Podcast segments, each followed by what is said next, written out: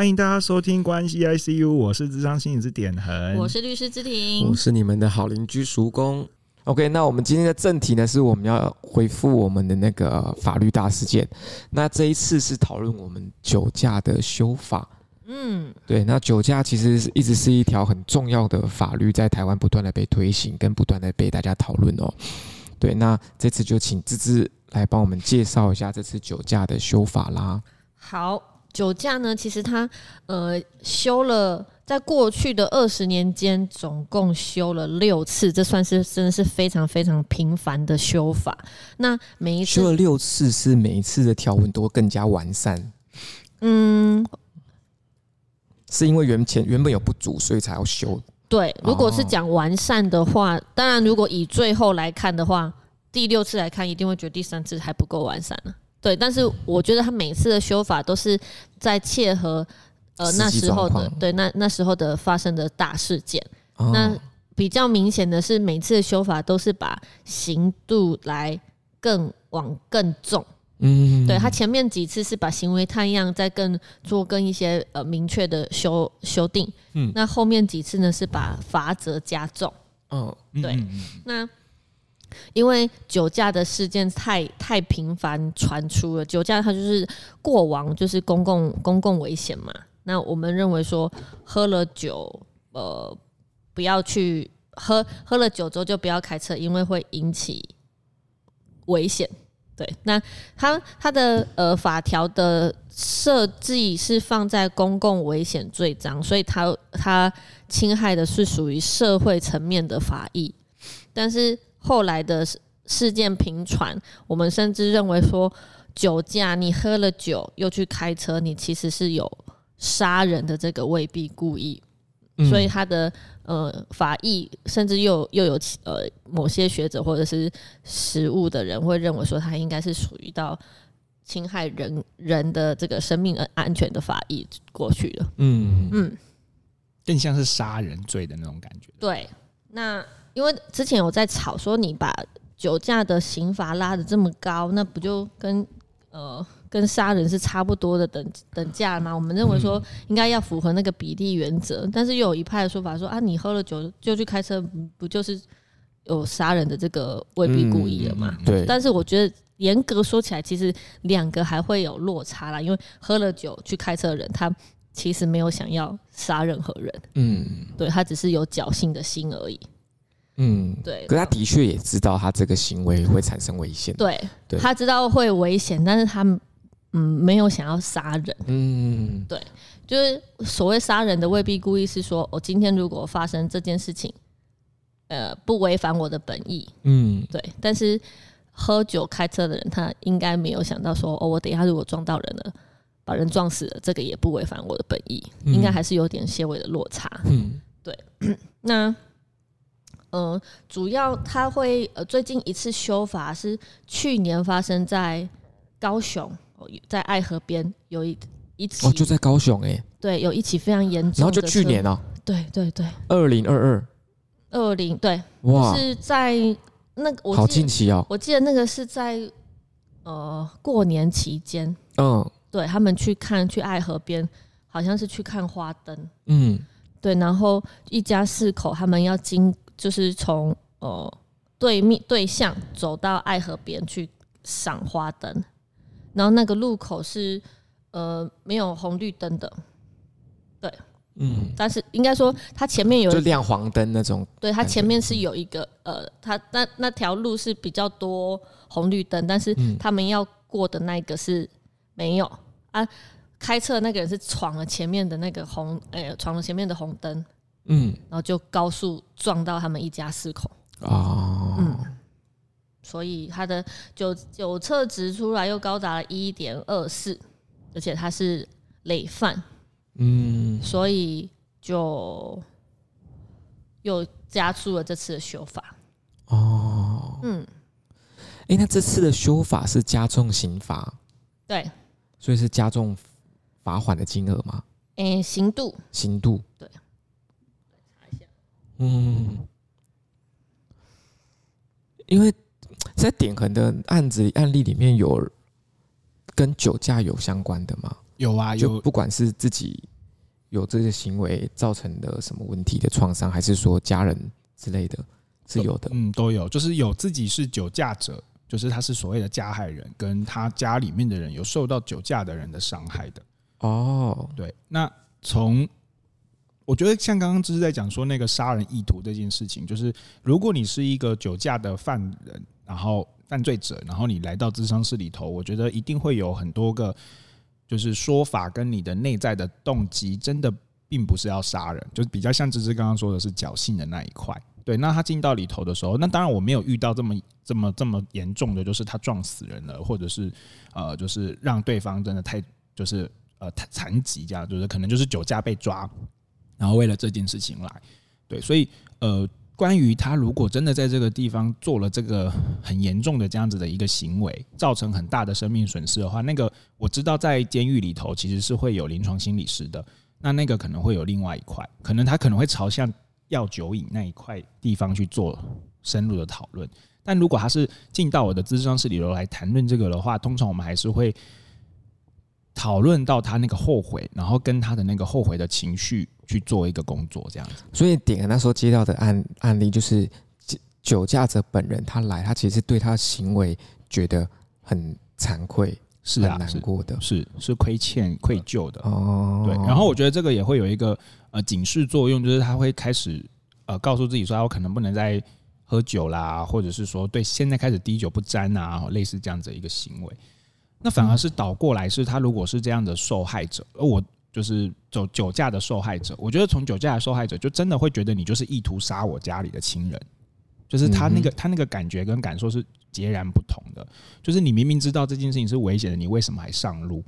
对，那我觉得对于呃来这样子的来谈者有更多就会放在他的那种愤怒跟他那种就是愤恨不平，想要把对方去惩罚对方，让对方也受到一样的就是。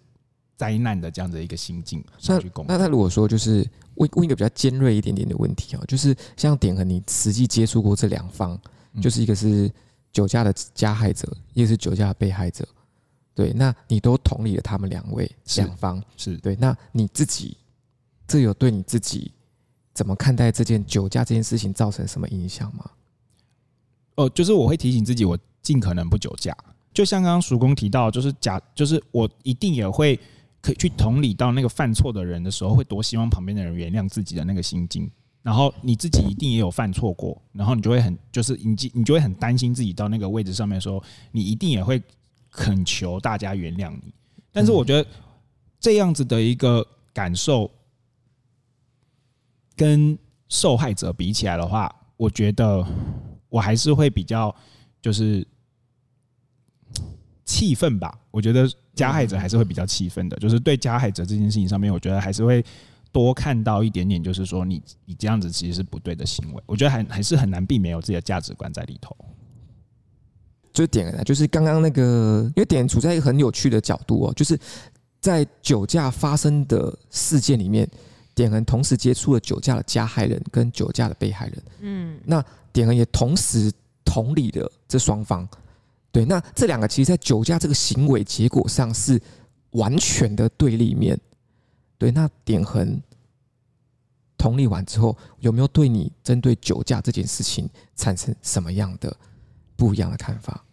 嗯，如果是这样子的话，我觉得对加害者来说的话，我觉得就用一辈子去忏悔吧。我觉得这件事情是没有办法，就是就是说啊，我很内疚，我很愧疚，我就可以获得原谅这件事情的。就是即便我同理你，但是我觉得我整个智商的方向也会告诉你说，你需要为这件事情去忏悔一辈子。如果你真的造成了一些不可挽回的事情，嗯，对。那倒过来，如果是加害人的话，我觉得会有很多的部分反而是倒过来的，会是我觉得去看见，就是你的家人在离开的这个过离开之后，他还留下来什么意义给你。比如说，对，比如说，呃，你就是比如说，像我们最常见的，就是说，假设今天这个死亡，它的意义是去提醒大家不要酒驾，那也许这个部分的话，是协助我的来谈，就是受害的来谈者去看见这个部分的。然后我觉得我会跟他们一样，会非常痛苦，而且是没有办法原谅这个加害者的。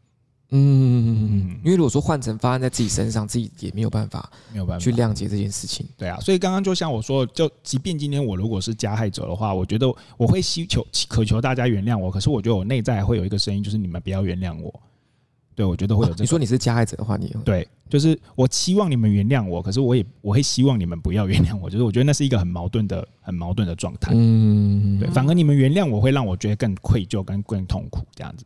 嗯嗯，我我之前看过一个很有趣的说法，他就是说。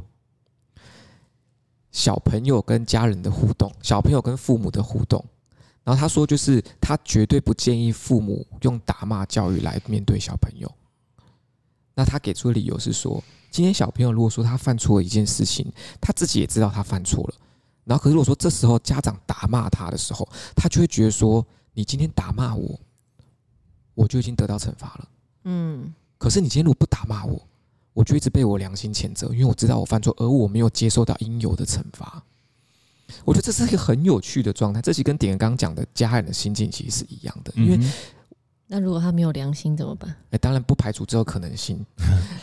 对，但是就是因为刚刚姐点讲那个状态的话，就是的确就是我们今天作为一个心智比较正常且有良知的 社会公民，我们其实会知道自己做什么事情是对的，做什么事情是错的。那今天我们如果说做错事了，我们今天不管被罚款或是得到惩罚，我们就觉得说，哎，好像就抵掉了。可是如果说今天我们犯错事却没有得到这个惩罚，其实良知会折磨我们很久的。是，对，嗯，我觉得这是一个很深层次的讨论的，嗯，非常棒，嗯嗯嗯。那这次听完会打骂亮亮吗？呃，我其实很少打骂他。我最近，我这两天对他比较凶的一件事情是，他除法不会。他处处罚？对，除法的确比较难。点到现在也不会。所以我这两天在教他除法的时候，教到我有点火大。我就说：“你到底有没有在用脑？”哦哦，这个有点那个了。嗯，因为他就是一心想玩手游。哦，就你可以明显感受到他其实心不在，也没有在专心学习。对。对，嗯，就是我出了一个 好像是七百，哎，八百八百零七，好了，假设这样，八百零七除以二十五，然后他你要他心算吗？没有啊，哦、你要他心算有点过分，我自己都没办法心算的。对，那所以前面是八十跟除以二十五嘛，对，他本来是放一，所以减下来之后还有五十五，对对对对，然后。他就已经发现余数比较大了啊，嗯、但他没有再往上加，他就继续又把个位数拿下来。我就跟他说：“你就发现你已经发现五十五大于二十五了，你都发现余数比较大，你怎么没有去动你上面的那个除数？”嗯，然后他就开始说：“我算不出来，我想不出来。”哎呀，这有点逃避了，对不对？对，他在逃避这件事情，他在他在逃避这件事情。对，就是直接表态我不会。对，怎么样？就是很明显感觉出来，他没有用心要去处理这件事情。哦，他只是在应付我要求他要练习。对，是不是很值得生气？很值得生气。可是他是有点失去注意力跟耐心的状态。那这怎么办？点点老师，这怎么办？手机没收？没有，就是你现在没有，你把他手机删掉。我不确定，手机重置。没有，就是他如果失去注意力跟专注力的话，注注意力跟耐心的话，就是就。一定不可以给他再去玩桌游啊手游啊，因为那就是只会强化这个事情。就是我我吵就有用，可是那现在就是让你冷静下来，等你有专注力跟那个。好，我等下回去跟他说，点和叔叔说不能再让你玩手机了，他更恨我。我我刚才也所以所以这个做法应该是好，就是亮亮，我知道你现在已经不再专心了。OK，那我们现在先不做题，可是你也不能玩手机，嗯，你就晾在那边，冷静一下，你冷静点。你什么时候 OK？我们来做题，题做完我们才回去玩手机。是这样子的做法吗？呃，有点类似，但是理想上了哈。理想上说，我会暂停你现在做这件事，因为显然的，在这这个时候，它已经没办法形成你现在的主题了。嗯，那现在就是要让你就是重新回归冷静，让你的脑袋可以重新再去攫取那个注意力。可是这个攫取注意力绝对不是让你回去玩桌游攫取做手游的注意力。所以我现在停下来之后，不一定是晾在那里，可是我需要让你重新回归那个。啊，我知道。那怎么让他重新回归？我让他停止所有的东西，让他静心十分钟，冥想也可以，可以，然后就睡着了。睡着，睡着起来，睡着起来可以做，都比他跑去玩手游，重新把注意力放回手游好。那下次麻烦点个书，教他一下要怎么透过冥想这件事情来睡着。那我很厉害，可是我觉得小小年纪就接触冥想是非常好的。小朋友可能不太能理解，对啊，可能要引导。对，因为我我引好难哦。对啊，因为小朋友他发展阶段，他他的那个逻辑性其实还要差不多到十二岁以后才会完全发展哦。快了啦，快了啦。对对，所以十二岁以后，十二岁以后，我觉得所以十二岁以后就没借口了。他如果再再吵，你就说你已经逻辑已经发展完了，你再你再你再没有逻辑，你给我试看看。就是原则上呢，原则上，对对对。所以其实你看，像那个静心冥想，他们在设计的时候都是青少年才会有的，很少儿童那种就把他叫去静心冥想，那个感觉有点虐待。那我要让亮亮成为这个静心冥想界的第一人。对，不是不可能，感觉是有没有做有点虐待他们这样子。对对。哎，好，我们回来主题。对，不过除法真的是不好学，小时候。对啊，小时候除法是第一个关卡吧，对不对？对我我学习数学的第一个关卡。我甚至前两天跟他讲，你这样还要搞考资优班吗？好狠哦，妈妈，妈妈不要这样，都除不好，考什么资优班？哎，亮亮加油！好，对，所以打骂教育，我基本上我是不会对他做打骂的。打骂教育，嗯、对。那甚至其实刚才点恒讲那个，我觉得我有感受到，有时候亮亮好像他做了什么事情，他本来以为我会骂他，然后我就跟他说：“哦，好，没关系，我们等一下再怎么处理就好。嗯”他好像会有一种哎、欸，突然被救赎了，对，对他反而会呃，他的行为他一样会有点改变。所以我觉得的确有时候给他一点心理压力，嗯，让他觉得。可是也不能太长，对，对他太长饶恕过他，他就会觉得他就会对他就会得过且过。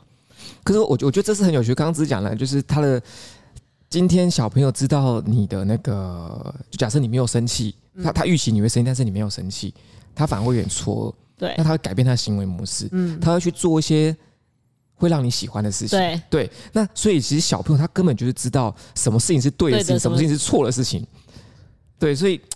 这其实是很有很有趣的状况。嗯嗯，我我我记得我可能还是我生个小朋友来观察一下。我先教他打一一三，认真的来观察他一下。我觉得叔公的小孩会完全是都是反指标。我觉得不是大好就是大坏，他不是成为天才，就是嗯，就是有有长有有很重的精神压力。他如果能够。好好的活到长大，他一定是个人才。嗯，因为他从从小接受到，已经受过所有的训练。对，极端极端的环境太刻苦了。嗯，好。好了，那点刚刚补充的东西吗？没，呃，没有，因为以前跟你讲过，就是有一个有一个心理治疗的名词叫做天然惩罚。嗯啊哈，对，以前应该有提过，就是他就是让我的来谈者，或者是让我们受教育的那个人，他去自感受到那种愧疚感跟自我责难的那种感受。可是这个是因为常常跟那个情绪勒索混淆，所以这以后未来有机会再做分享。嗯、OK，嗯，对。不过就是针对酒驾这件事，还是要有法则。对，你不可能完全靠别人的良知来约束自己，这个真的是有困难的。嗯，对，因为就像刚刚芝芝提到，就是的确有可能 会有有人感受不到这一块。对对，这比较特别一点点。OK，所以现我们这一次酒驾的修法，我们加重了刑责。那所以现在的刑责是，我现在很重哦，已经到十年哦。哎呀，嗯，点人点人出来就四十八岁，我现在还有三十八。他以前我们呃以前是六个月以上五年以下，然后这个是如果受伤的话，但是如果婴儿。造人致人死亡或重伤是一年以上七年以下，这个是过去的。那修着修着修着，现在最新的呢是到呃，如果致重伤是三年以上十年以下，然后致死的话可以到无期徒刑。哦，无期徒刑诶，对，所以这个是蛮重的。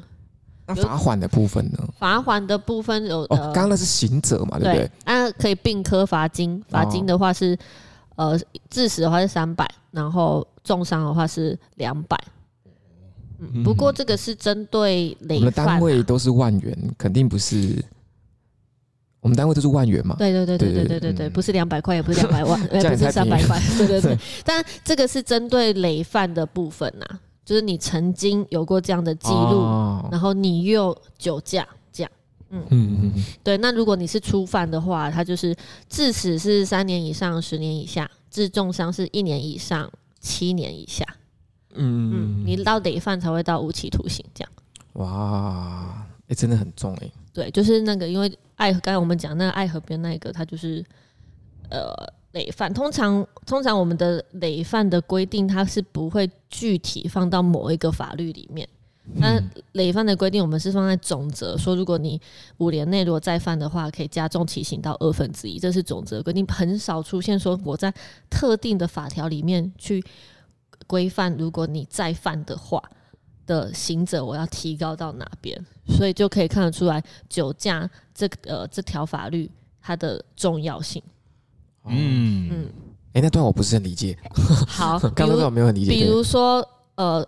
窃盗好了，好，对假设说呃窃盗罪，我们他就会呃在法条规范说，呃呃如果偷人家东西罚几年到几年，哦，好，对，那他不会再特别在这一条里面说，如果你是累犯的话，我要再罚多重，哦、不会在特特别在单一的法条里面，它是放在呃刑法的总则，我们刑法分成总则跟分则嘛，哦、然后总则就是。规定一些呃全体都适用的东西，嗯，嗯，那所以如果你是窃盗的累犯哦，你是会用到刑法的分则，就窃盗这一条三百二十条加上刑法总则关于累犯的规定来去定他的罪，嗯、对。但是酒驾这个比较特别，它就是已经把累犯的规定加到它个别的这个刑法分则的规定里面了。是，嗯，哦。所以代表他是，所以所以这个他在分则的部分特别强调累犯的问题，对，就代表是说就是他就是要遏制累犯这件事情哦，嗯、大家很重视累犯这件事，对，哦，就等于犯就很糟糕啊，你就已经对啊，你就已经不改，哎呀，你都已经被抓过了，你干嘛还要继续这样啊？我觉得你被抓一次，你就应该要这样，就像我，就像我玩手机有一阵子，就是就是曾经在路边玩过手机，就被后面的人检举。然后我那一阵子就不敢划手机，但最近又开始滑。是是停红灯的时候，如果你放在那个架、嗯、手机架上就可以。哦，手机架上是可以的，哦嗯，就是你双手不能离开什么什么方向盘。啊，你要滑它一定会离开啊。哎，对啊，我回去研究一下好了。哦，哦，我被检举达人连续在一个路口检举两次，然后那阵子就超乖的，红绿灯停超超准，然后、那个、所以搞得我本来我有放买那个手机架，嗯、我后我后来就没装，我想说装了没意义。对啊，就是三不五时又收到罚单，这样也不好。好了，还是不要用手机好了。嗯，欸、那，哎、欸，我先问一个，就是如果说今天我们假设我们今天酒驾初犯的话，我们会面临什么样的法则？如果要看对方伤的多重，对方伤的多重哦？对他如果是如果是死掉的话，那就是三年以上。你是初犯，大概会在三年三年。左右，然后、嗯、那是如果他重伤，就大概一年左右。嗯嗯，那如果只是纯粹被拦截下来呢？哦，那个就是公共危险。哦，就临检被拦截下来。对，那个是三年以下。哦，哦，这也要三年以下，那也蛮重的。三年以下的话，最轻就是两个月。哦，嗯，最重就是三年，然后可以还罚款这样子。那个并科三十万。哦，好多哦。所以我今天临检被被拦被拦下，测出九测，我觉得可能会面临三年以下。对的有期徒刑，嗯嗯、然后我还要再罚三十万。对，哎，可以并科罚金就好吗？可以并科罚金就好嘛？什么意思？就是如果假设假设你喝酒啊都没有出事，但是被酒、嗯、被临检查到，最低就是两个月嘛，最低就两个月，两个月是可以一科罚金的。啊，一科罚金，对不起，我讲错了。两个月是可以一科罚金，所以两个月六十天，你就是缴六万块，然后他还也可以再并科三十万的罚金。哦，对，但是这是得啦，他不是因，所以他是还可以再多罚你这个钱。哇，对，啊，那是要六个。呃，处六个月以下才可以一颗罚金，所以如果你被判七个月，那你就不能一颗罚金，就乖乖入监服刑了。不分酒测值，对不对？只要测出来就是有。对啊，但是他会，呃，既然会有这个 range，就是两个月到三年的这个 range，他当然就是去看你的违反的行为太阳，你的犯罪动机啊，哦、对那些去做衡量啊。那所以这真的会有，就是比如说我吃完姜母鸭遭受引荐，我在姜母鸭过程没喝酒，就只有吃姜母鸭。不是很多，就超标。对啊，不是很多新闻，但是这是新闻啊。我我们我们也不确定说他刚刚是吃了什么啊，他是这样讲啊。的确，他被拦下来就是超标啊。哦，嗯，那他可能可以，他他说他只是吃姜母鸭，那我们也不确定他刚才吃了什么。哦，那法官会也是法官可能会参考，就是说，就是他是因为是姜母鸭，所以就两个月这样子。会看他的酒测值。离那个标准的高或低。那会去调阅姜母鸭监视器吗？就确认他吃什么，还调一下账单，你有没有买酒？因为如果他这单纯是姜母鸭，那这样子他的他的犯罪的。我觉得江，我觉得江江东是不会是是不会特别去调姜母姜母鸭这件事情。对，我我们会去看，就是他有没有认关于他酒驾这件事情，他有没有承认？哦，对，那他这会有点矛盾哦，因为嗯，一开始的话，我们会问问他说：“你承不承认你酒后？”酒后开车，嗯，好，那他如果认罪的话，嗯、就不会调查程序，调查其他证据。哦、他认就对，的确我酒后有开车，只是我喝的这个是姜母鸭，那就不会调查证据。那如果说他他不去，他他否认犯罪，他就说我没有喝。我没有喝酒后开车，我只是去吃姜母鸭，那的确就有可能会去、哦、去看那家姜母鸭店有没有放酒下去煮。可是这不太会有点矛盾啊！姜母鸭不放酒下去煮吗？嗯，一定会啊。所以那这样他们算共犯吗？谁谁共犯？谁跟谁共犯？没有啊，姜母鸭吗？因为开车不是姜母鸭店的人啊。哦，对，但是之前有有说有一条，就是你同车的人如果没有。哦，对对对，那同车那个人也会出事，那店家不会啦，因为这个连坐罚的范围太大了，诛九族了。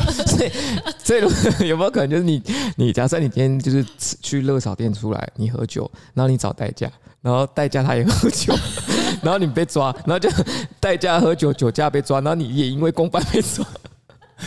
这代价真的要很重很重才行。对，这这这个代价真的是酒驾之后去代驾，太北方了吧？哎，酒驾之后去代驾，这就不是酒驾了吧？这就是他就是酒驾啊！不是他这这不是就是蓄意了吗？他这个动机不就？他刻意要酒驾，他没有任何侥幸心。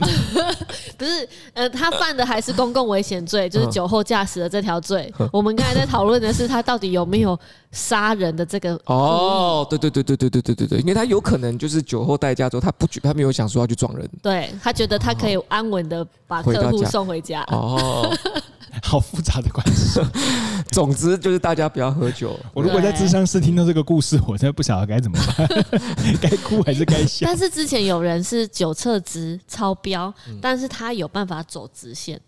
哦，对，那这个这个时候，当然他是没有撞到任何人的状况，就是单纯的他酒后驾车，然后他就是去跟法官争取，因为他就被开罚单了嘛，他就去跟法官争取说，他即便有到。有超过九册子，但他那时候的意识状态是有办法好好的把车开回家的。哦，哎，这样是可以，这样是可以，因为九册子那个只是一个我们人体去实验出来一个一个呃平均值，但是不是每个人，有些人的酒精耐受度是比较高的。哦，对，那我们那条主要是要防范的是公共安全这件事嘛，所以如果你的行为不会造成公共危险。那就不会被处罚。所以，我们一个完整的那个酒测程序，应该是你吹完那个仪器之后，然后再让他会叫他走啊。哦，那让他跑可以吗？如果 跑还翻滚，就各种超级厉害体 操选手。可以的话，如果他可以跑，然后甚至说翻滚，或是那个那个什么一,一字马什么之类的，都非常标准的落地，那肯定是没有酒驾的问题。OK，所以我们就大家去练习一下，就以后被抓了，哎，警察开始录影了，我要开始我的表演，把路上的车当跳箱，我要开始我的表演了。但其实严格来说，就是你今天喝酒测虽然没过，就假设说酒测算过，但是你在别人叫你说你去走实线测试的时候，你跟人家说你要做这个表演，这很明显就是酒后意识出现混乱。对不对？你忽然跟人家说你要表演，你说恭维个嘎嘎，然后对，我要走，走给你看，快点过来。他走的很好，走的很好，然后还翻滚。对，那怎么办？就是你很明确的感受到他确实走的很好，可是已经嘎嘎了，就是讲话已经会有这种事情发生吗？真的 好复杂的情境。对呀，对对对，你们会不会想太多？生活不要把自己搞得那么复杂。所以总结还是大家不要喝酒。不过连坐法这件事情是真的存在的，对不对？对就是修法后就出现了，嗯，就是会对有这个有有诶、欸、有这，它是它不是规定在刑法里面，它反而是规定在道路交通管理处罚条例里面。哦，对对对。所以连坐的那个对象，他不是受刑法，他是被交通条例对管道路道路交通管理处罚条例。我觉得你喝酒了吗？我喝酒了。我 我刚刚想到一个很有意思的话题，不过等下可以再聊。我想问，那所以这次修法是真的有造成一些，就是比如说，就是酒驾的频率下降这种正面的影响吗？嗯，还是不不知道，不能确定。目前看起来是有下降，可是我觉得这种数据是需要长期来观察的。哦、哎呦，嘎抓呢？嘎抓在哪？快点吃掉它！我吃吗？反正你酒都喝了。好。哦。嗯，所以我觉得，嗯、呃，它还是因为你刑度拉那么高了，还是会有就是吓阻的作用呢。嗯。不过真的会有一群人，他不管怎么样，他就是听不进，对他就是这句话听不进去。嗯。嗯，哎，那芝芝自己的看法呢？芝芝怎么觉得？芝觉得这个刑法刑度够吗？还是说酒驾真的只能靠惩罚来抑制了？我觉得惩罚都是都是最后的手段了，应该是要有一些更好的配套措施，比如说，呃，有贩售酒的这些店家，他们有代驾的服务，嗯，或者是说。呃，代驾的费用可能不要提的那么那么高，政府有些补助什么之类的，对，嗯、就是我们去去广泛的去推广酒后不要驾车，而不是一直去用阻止的这件事情。我觉得阻止就是已经到有点像是亡羊补牢了。嗯，嗯，你应该是前面的配套措施把它做好，就是看有没有什么方式可以降低别人酒驾的动机。对。而不是啊、哦，对，迪克这的确有困难。嗯，而不是事后，因为事后那些灾害都已经发生了，那些憾事都已经发生，嗯、但是也不能因为说，呃，呃，前哎、欸，就是也不能因为说前面配套措措施都做得很好，然后后面的处罚你就就轻轻放下，也没有这样。嗯嗯，但是我真的觉得这次修法修的真的是蛮重的，蛮重哦，到无期徒刑了。嗯，芝芝有遇过酒驾的客户吗？有，有啊。呃，酒驾其实是其实加害人、被害人都有。对，哦，其实酒驾是我们比较常常听到的称呼，但是它不限于是服用酒精，它其实你如果是呃，只要让自己处于一种模糊的状态的那种，都算是都算不能安全。刚吵完架，刚吵完架会这样，就一对啊，就是被骂被骂懵了，被骂晕之类的。刚吵完架可能会还是刚加班完。意思不太 很疲惫。呃，那个可能还不还不会、不够这样。对对对对对，哦、我们必须是比如说服用毒品或者是麻醉药品啊，哦、对，然后让或者是相关的东西，然后导致说你没有办法安全驾驶。嗯，还你你还是需要有一个吃的东西啊，但是吃的这个东西不一定是酒。嗯，那我、哦、我之前有处理过，他就是吸毒了之后开车。嗯，对，那。他在一个下坡路段，就是没有减速，然后高速的撞上，高速闯红灯撞上要经过的那个骑车的骑士。哦，嗯，然后那个才是个才刚大学而已，然后家里的独子，哇，所以爸爸妈妈非常非常非常的难过。嗯，过世了。对，哇，高速把人家撞飞了。对，然后在处理的过程当中，因为确证。罪证确凿嘛，所以也也不是不是请他，也也不是要让他否认犯罪，所以我们能够协助他的就是去帮他跟家属做和解。嗯嗯，对，那那个情况当下，如果是属于被告这一方的，当然就会很我们做错事啊，那态度当然就是比较要比较谦卑一点。那调整每次调整的过程，就是那个情绪是会一直被被谩骂啊。嗯嗯嗯，对，那。也通常会有这样状况的是，呃，被告就是酒驾这个，他也没有太多的经济能力去负担高额的赔偿费，因为那个赔偿费他们都会喊得很高，嗯，就是几百万，甚至有的人，我记得那一件已经喊到一千二了，嗯，对，所以到最后都会破局，嗯。嗯，那呃。被害家属那边也都会说，不管再多的钱也换不回我的小孩。是啊，对对。但是讲了这样这句话，就是会常常有矛盾。但是你们也也也不能怪他们，他会说再多钱也换不回我儿子。可是你就是要这么多钱呢？嗯。然后就会导致后续的整个呃流程就是让两败俱伤啊。嗯嗯。真的发生的这一件事情，真的就是双方都不没有办法幸免，真的。对，哎，那大家自己生命中发生过酒驾吗？家人自己，家人有啊，家人有啊。可是我哥哥那个是是被临检的啦。嗯，对对对。然后我觉得这个也让他就是改变很多。对，因为真的改变很多。是啊，就是这件事情就会让他知道说这件事情真的不能那么做。嗯，对。所以刚刚就是在讲立法那一段的时候，我就是觉得就是一定还是会影响，就是整个社会氛围。嗯，就是这这个，比如说。呃，就比如说像日本，他们的抽烟人口就很多，然后台湾就其实是越来越少的。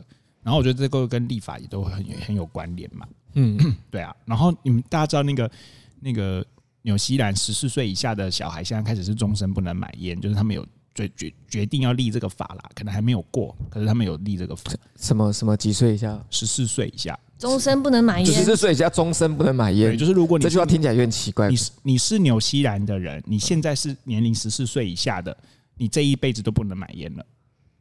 对，他就是规定这个，所以他在立这个，所以他长十四岁，他长大也不能买，不能买。所以现在是十五岁的人，他长大之后可以买。对。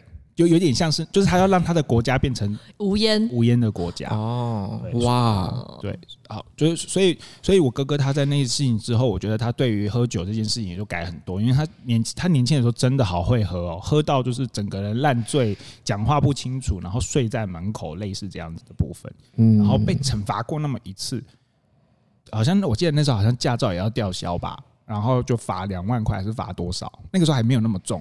那我觉得就是真的不要碰这件事情，嗯，可是你说自己有没有过这样子的经验？也会有啊，就喝两口啤酒，然后就说啊，没关系啊，侥幸啊，去骑车出去啦，对啊，啊，我就是现就是像刚刚曙光说的，就我觉得就会提醒自己不要这么做，嗯，对对对，我觉得还是要衡量自己的状况啊，就是你即便你喝了两口酒，但是当下你还是有办法。去应对的话，那当然就没关系。但是千万不要勉强，觉得说啊，才两口酒啊，已经为茫了，还觉得说只是两口而已，我我还可以跟你加减乘除，嗯，那还去开车，我觉得这样就不太好。你就再等一段时间，就是酒醒了一点。是啊，嗯，或者就花点钱嘛，搭个计程车啊。真的，现在交通这么方便。对呀，对呀。之前我爸有一次去朋友那边喝酒，然后骑摩托车回家，嗯，结果在半路自己摔倒。哎呀，远在南投，然后 我就赶快请我表哥去去找我爸，然后说我爸撞的就是满头都是血。天哪，好可怕！真的，对啊，因为他出去喝酒，我我妈叫不要出去，他又出去，所以我妈又不开心，所以我打电话跟我妈讲说。我妈又不去找他，但妙的是，我爸跌倒了，他有办法打电话给我。对啊，你是唯一他说他觉得会救他的人。但我又远在高雄，对，然后打电话给我妈，我妈说她不理他，说赶快叫我哥去救他。哦，你妈也是很有个性，其实。对啊，有点可怕。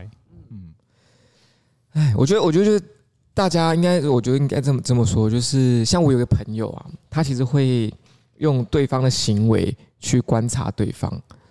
就像假设那个她像我那个朋友，她就是最近就是交一个男朋友，然后她那个男朋友就本来本来就是都不就是都不喝酒的，然后直到后面就是偶然跟她出去应酬一次，就我那个朋友他是会频繁应应酬人，频繁应酬但不喝酒。对，哎，我我的朋友，但是她男朋友她她男朋友本来不喝酒，但是我朋友有时候会是蛮频繁去应酬的。可是我朋友在应酬的过程中，她其实就只有小酌而已。然后她有一次带她男朋友去喝酒。之后，她男朋友就开始很爱喝酒，很爱喝酒，就一直喝，一直喝，一直喝。对，然后你说他开启了他在喝酒的开关，这样类似这样。对，然后我我的我的朋友就觉得说，她这个男朋友，就她透过喝她她男朋友接触到喝酒之后，从此不可自拔这件事情，她觉得说她这个男朋友毫无自制力，所以她最近就在酝酿分手。哦，对。那喝酒这件事情会是大家拿来观察一个人的方式吗？会啊，一定会，而且要看他酒后的态度哦，酒品好不好？如果喝完了你就乖乖睡觉，那我觉得 OK。嗯，你喝完了还没有到处挥，有遇到很脱序的那种？我人生当中是还没有遇到很脱序的啦，最脱序可能就是我爸。对，但有遇到很毒，就是喝完了一直叫我的名字是干嘛？一直叫啊，不过你还是人很好，有回他呢。就叫我说你可以不要再叫我了吗？嗯，对，是杨之琳，杨之琳是干嘛？喝醉就乖乖乖睡觉，不要那边乱回。那点恒呢？可是我蛮喜欢看人家喝醉的样子的、欸，就是可以看看他喝醉的时候会变怎么样。我觉得这是蛮有趣的。虽然我的这样的机会很少，因为我个人不太爱喝酒。对，你不是有几次也喝懵了吗？嗯，就是会有啦，还是会有。可是就是它不是我一个喜欢的活动，因为它不不是好喝的啊。特别是如果你真的要喝那种烈的、厚的，而且隔天起来会很不舒服吧？会不舒服。嗯，对。好，我有一年到青岛去，然后就被招待，然后第一招待耶，穿了一穿了一双新的皮鞋去，然后隔天起来的时候，上面全部都是刮，就是全部都是刮痕。我不知道我去踢到什么东西，然后 然后就啊，好好好，回来好一起谈这些事情。那可是就成了，然后回去的时候，整个脚都变成大花鞋。但你们真的有觉得喝酒完会变开心吗？当下真的有这种感觉吗？点很有，仅此当下而已，仅此就是很短暂的那大概就是你清，就是你到懵到你睡着的那百分之对那二十分钟左右，然后接下来你睡的整路都不会舒服，到隔天都不会舒服。嗯，对我啦，我自己的经验是这样。那芝芝呢？有觉得喝完酒真的变开心了吗？我还没有到那个程度哎、欸，就是我觉得要到开心，你可能要喝到懵了，然后自己的意识状态比较降低了。然后觉得身边都很舒服，那个才会开心。可是我通常不会让自己喝到那个程度啊、嗯，我就会停下来了。嗯，所以就没有没有没有体会到那个。嗯，我没有喝醉过啊、嗯。然后请听众约芝芝去喝酒。好啦，还是要虽然喝酒的确是一个蛮好调剂，就是生活的娱乐啦。那不过。大家喝酒还是不能够开车哈。对啊，我觉得在家里喝完，然后就舒服的睡觉，这样是一件很好事情。小酌、小忙就可以了，不要太忙。而且我觉得那句口号就蛮好的，就是政府那个标语嘛，就喝酒不开车，开车不喝酒。嗯，我觉得这口号其实蛮好，就是蛮朗朗上口。然后我相信现在大家都已经刻在自己的脑海里了。我那天也看到一个不错的，他说喝酒不是罪，呃，酒后开车就是罪，类似是这样。嗯嗯，就是还好。还好，对，好了，OK，那今天就到这边了，我们下周见啦，拜拜，拜拜。